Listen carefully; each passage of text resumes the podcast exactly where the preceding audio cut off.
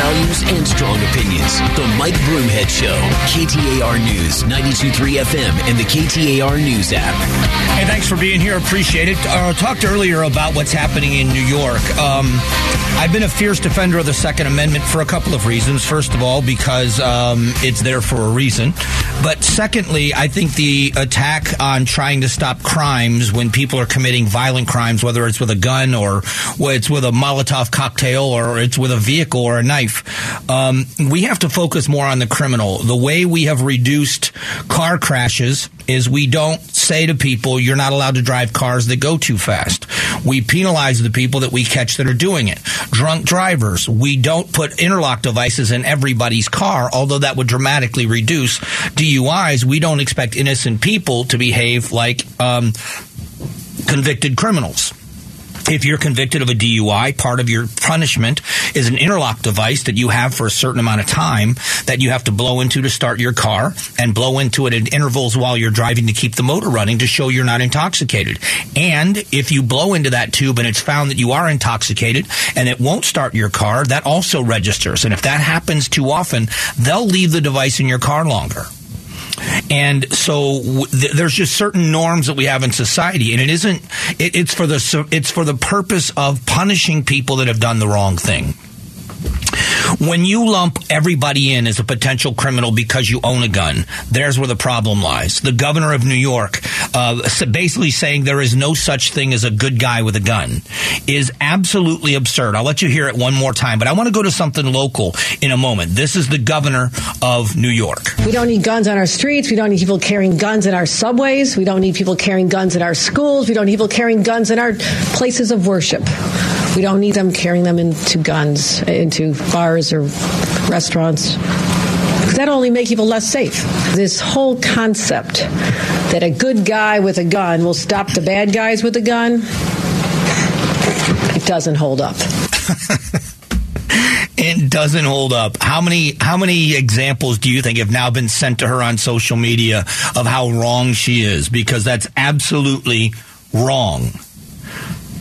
The idea that only government entities such as police officers and soldiers, um, or troops, I should say, should carry guns is anti-American. It's why the Second Amendment is there to start with. But now I want you to hear something else because I want to shift in this. We had the interim county attorney on with us um, the other day, yesterday, I believe it was, and we were talking about policy changes and how they are going after people that commit gun crimes. And the policy would put mandatory jail sentences for people that carry guns. So the challenger, the Democratic challenger for that office is, uh, her name is Julie Gunnigle. Uh, very nice woman. Had her in the studio. We don't agree on a whole lot, but she was on with Gatos and Chad, I believe, and she was being, she was asked, will this plan work? And here was her reply. No, absolutely not. Nobody goes out and commits an act of gun violence, but first consults the county attorney's book plea offers and plea policies. Right. Just like they don't follow any gun law, which is why new gun laws don't stop convicted felons. But what is fascinating about this is how she goes on to talk about how we stop gun violence. This is a candidate for the county attorney's office. Our county is not the only county that is afflicted with gun violence. So what we should be doing is bringing in data-driven measures that we know have ex- have succeeded elsewhere. One of the things that we can do is we can develop anti-violence norms, especially in our directly impacted communities. And these norms consist of having intervention programs that not just change the culture, but provide the resources for communities to not rely on violence as an option. That's what I mean when I say that we're going to treat gun violence at its root cause and as the public health crisis that it is. So we have got to establish anti-violent norms and data-driven measures. This is all great. I, I got to tell you, the, uh, great ideas, but not from the person that enforces the laws. The person that we hire to prosecute criminals, uh, we want them doing the psychologist's work. Once they get to you, once they've committed the violent crime, victims expect you to punish them, not coddle them, not counsel them, not figure out why they're angry at society and why their mom didn't love them enough. we have an expectation that when they go through these criminal, and I'm not, I'm not mocking steps to stop this from happening in our society. If we can intervene, you want to know I, this, I'm not someone that is uh, a lifesaver by any stretch of the imagination. But I will tell you that um, the reason why I coached my brother's sports teams and carried on after he he quit playing. Um, the reason why I got involved in the lives of young men on football teams, I should say young kids, we had a couple of girls that played with us as well, young kids, is because the role models for me that kept me from falling off the deep end, that I looked up to and that I admired, I wanted to be that for someone. You can't tell me that you can't make a difference by intervening in a young person's life that has it rough and give them something to look forward to. I still have kids. When I say kids, now they're adults with kids of their own. Kids I coached that call me coach. It is the biggest compliment next to the phrase dad or papa that, I, that, I, that I've ever been called. So I believe in those measures.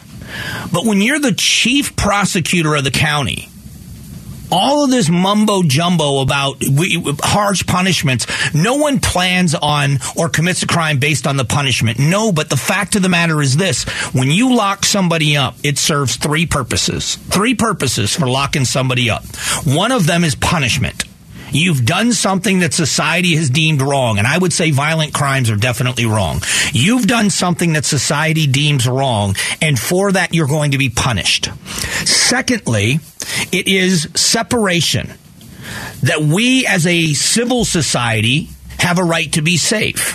And when people have proven themselves to be violent toward innocent people, we deserve to have them separated for us so we can live a safer lifestyle.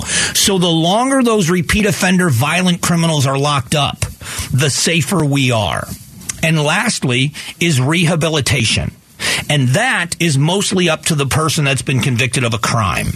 You can lead a horse to water, but you can't make them drink.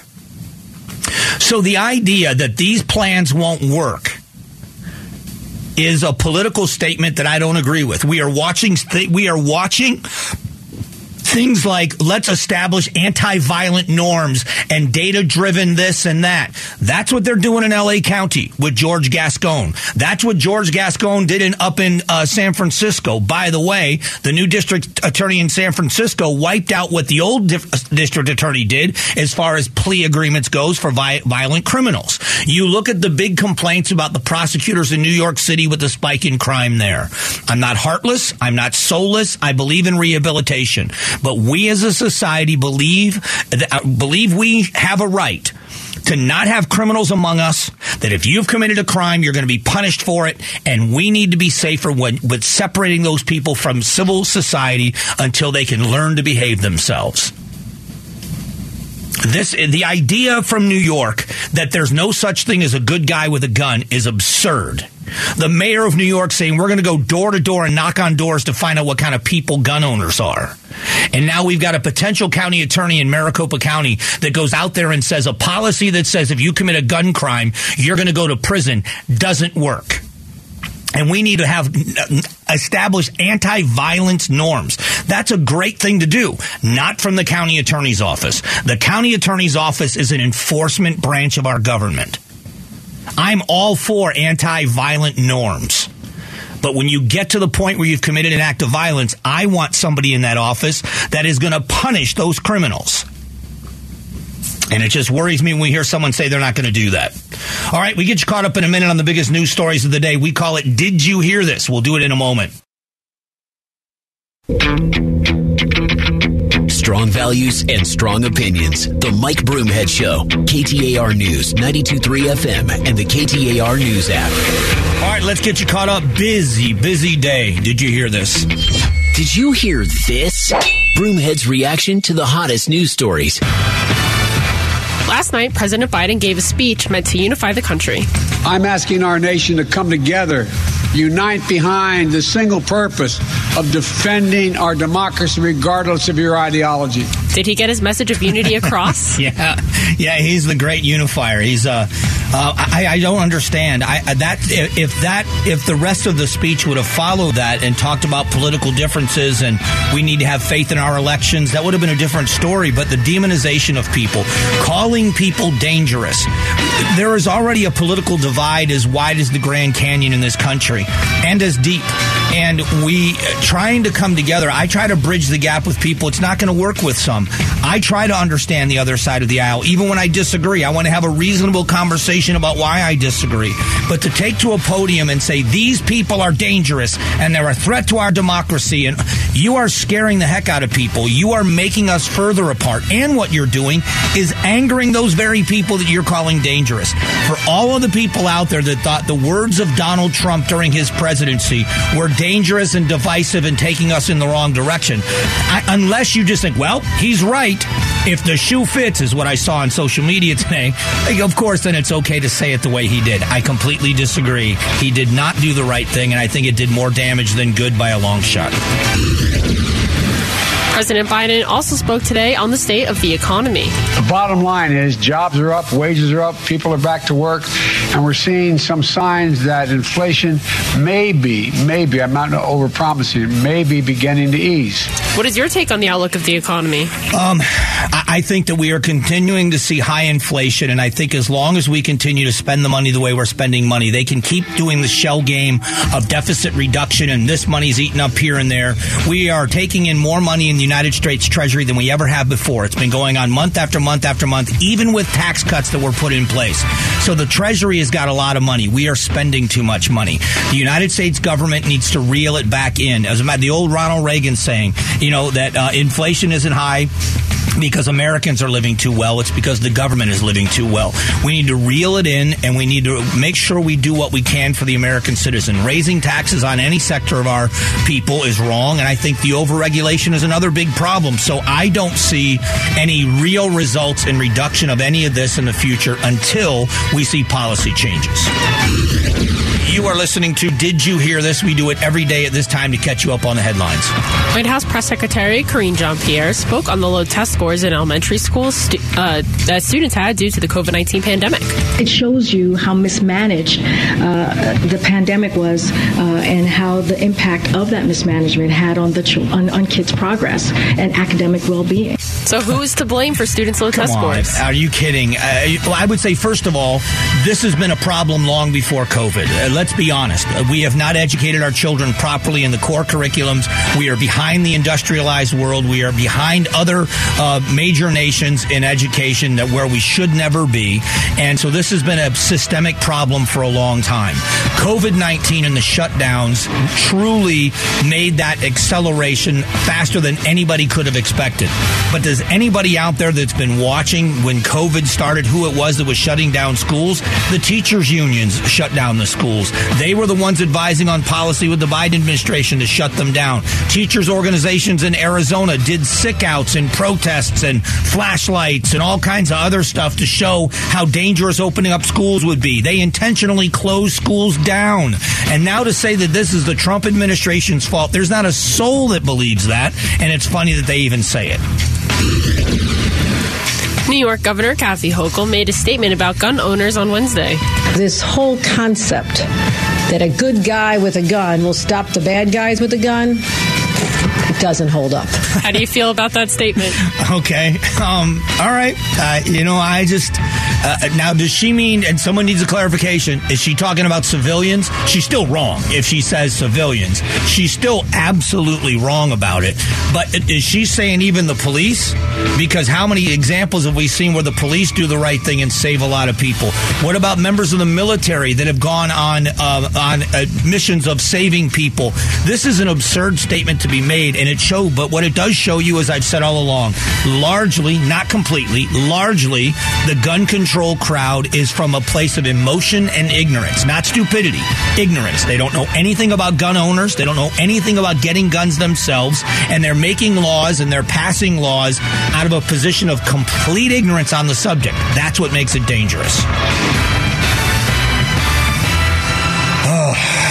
Man, I'm glad Friday's almost over. I'm ready for the weekend. Uh, good job, Julia. Great week. Um, Coming up in a moment, we're going to do a talk a little bit more, expand a little bit more on the president's speech last night for the last time today, um, because I still think Americans are trying to process all of this. And one of my favorite places to look because of the extremes is on social media. And the appearance on social media and what people have to say about this, really funny in my mind, as long as you take it with a grain of salt because it's Twitter. It's actually funny. But you'll hear more of what the president said and how a lot of people are feeling about it next.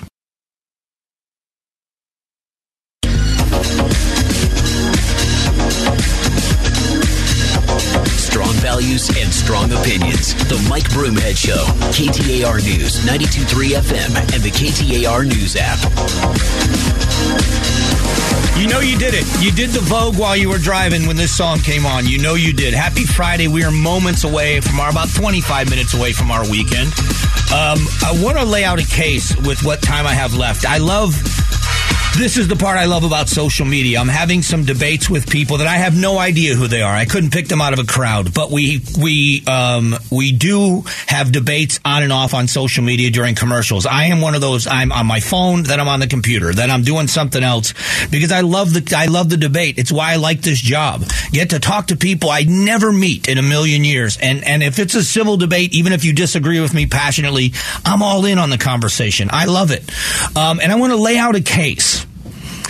What the president did last night was no less angry, no less divisive than anything Donald Trump ever did.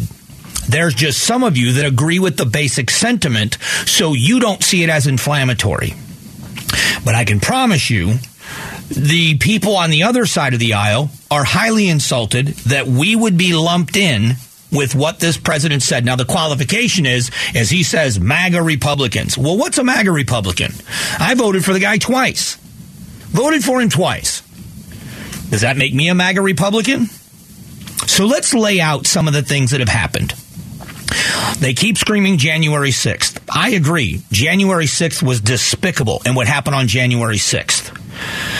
But would you or would you not agree that that was a mostly peaceful protest? The majority of the people that were there stayed outside. It was a small number compared to the size of the crowd that went into that. So by definition, the way they defined the B L M protests, this was a mostly peaceful protest. If one Republican legislator had taken to the streets or to the microphones, if I had come on the air and said the day after that horrible incident happened, okay, it was a mostly peaceful protest, they probably would have thrown me off the air. Because what happened was despicable. Now, if you want to say the difference is they were breaking into a government building and the violent people in B L M protests were only breaking private property, you got a weird argument to, to get with me. I think it's horrible that they attacked the Capitol, by the way. I think the whole thing was horrible. But they called it a mostly peaceful protest, and these were ranking members of our government at the time. These were elected leaders, Nancy Pelosi, uh, Chuck Schumer, taking to the streets for whether it, for multiple things, called them mostly peaceful protests. The vice president of the United States, when she was a United States senator, raised money to pay the bail of people that had been arrested during those protests for looting and burning and destroying and vandalizing. Can you imagine what would have happened? What would happen if a Republican in the House or the Senate was actively raising bail money for the people that are locked up about January sixth? So I'm trying to give you a different perspective on the other side of the aisle. How would you have responded to that? And I mean that honestly. How would you have responded if you had uh, Rand Paul or Ted Cruz or Marco Rubio, if any of those senators, Scott from Florida, if they had gone out and raised money to pay for the bail of people that were locked up for January sixth? And yet, the vice president of the United States did it. Just another side of the coin that you have to take into consideration. And lastly, how about this when you want to talk about dangerous in the eyes of people, some people, whether you agree with it or not?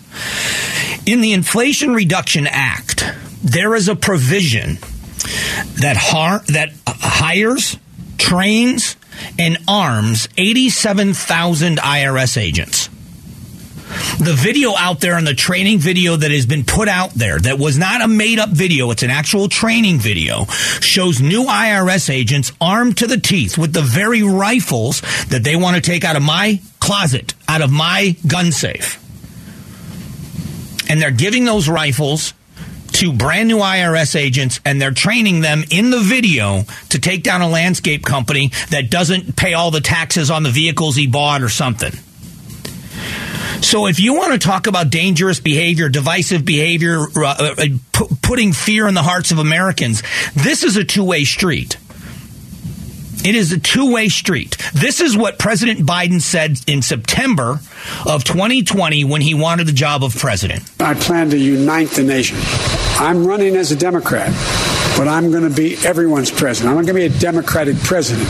I'm going to be America's president. I'm going to be America's president. That was not America's president last night.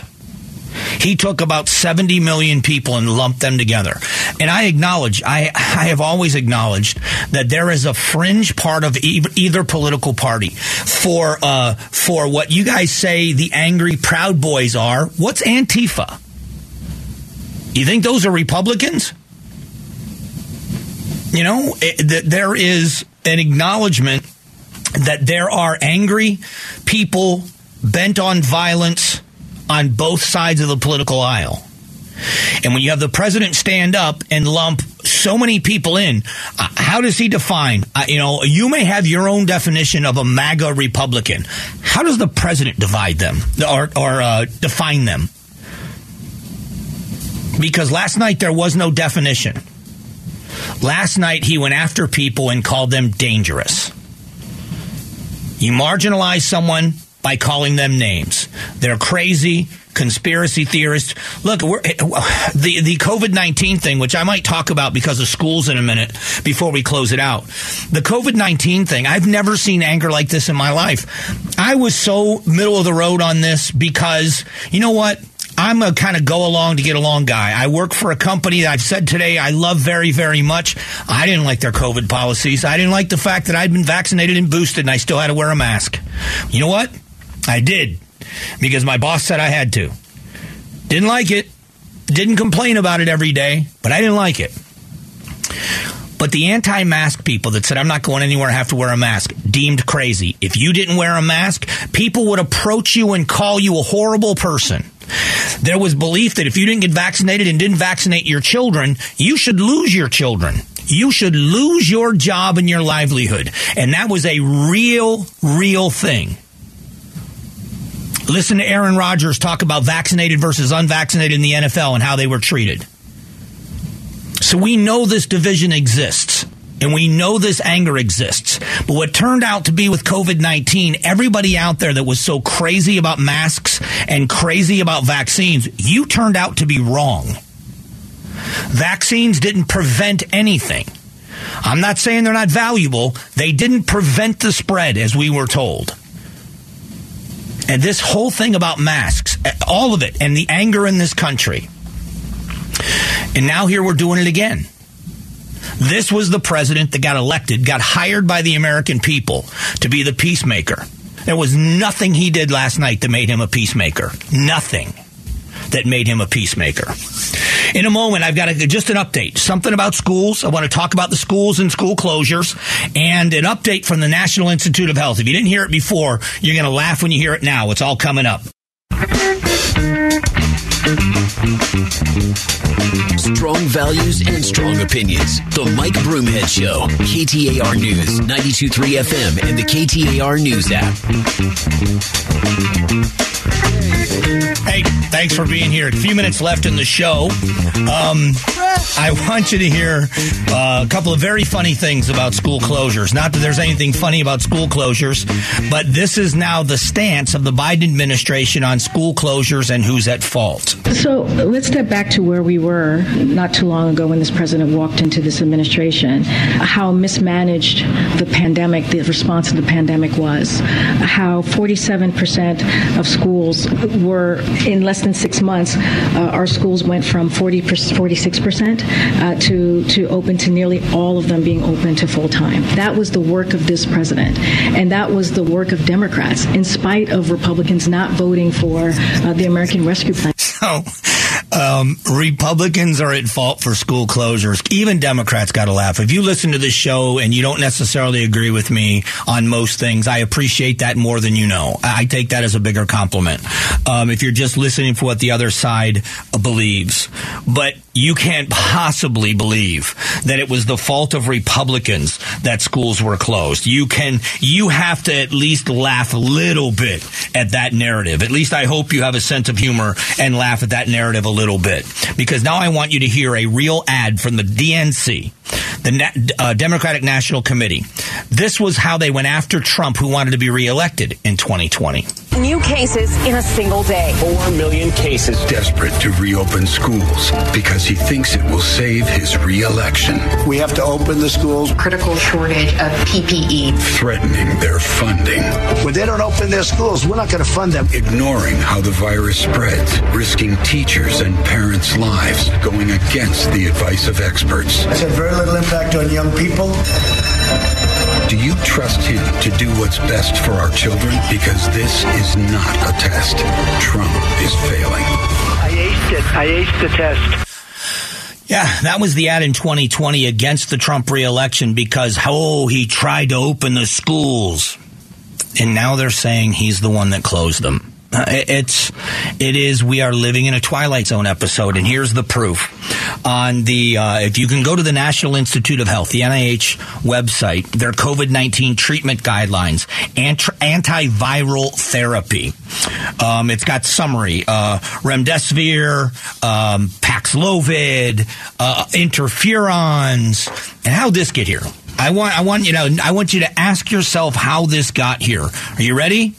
On the National Institute of Health's recommended treatments for COVID nineteen, or or ones at least it says treatment guidelines, um, is uh, ivermectin. Yeah, it's on the list. Remember all of the people out there that wanted to use ivermectin as a treatment, and they were mocked online. They were mocked online. That is a horse dewormer. So you people won't put a tested vaccine in your body, but you're going to use a horse medicine, a veterinary vet medicine. You people are crazy. And that hydroxychloroquine. And I didn't use either one, by the way. I got vaccinated. Like the rest of the dopes out there. I got vaccinated. I got vaccinated and boosted because I was told that it's the one way to prevent the spread of COVID nineteen. When we get the majority of people vaccinated in this country, we will prevent the spread of COVID nineteen. And it didn't. We also were told that ivermectin doesn't work, that ivermectin is not a treatment for COVID nineteen. And now it's on the National Institute of Health's website. I just, the absurdity of where we live today. So at the very least, for everybody out there, do you not understand if you were part of the crowd screaming at the Americans that didn't want to wear a mask or put their kids in masks in school, the absurdity of what we did last winter? Last winter, they were going to cancel winter sports in Arizona. And they didn't because parents were going to start their own leagues. So what they did was they allowed winter sports, basketball, soccer, and wrestling. But the competitors had to wear a mask while competing. So the absurdity of, of soccer being outside and basketball is one thing. But a wrestling match is two, three two-minute periods. So for six minutes, you are in constant contact with your opponent face-to-face, breathing heavy because it is a very strenuous sport. And they had to wear a mask while wrestling. Don't you feel a little bit silly? Well, no, we were doing our best, but you were wrong, and you demonized everybody that disagreed with you.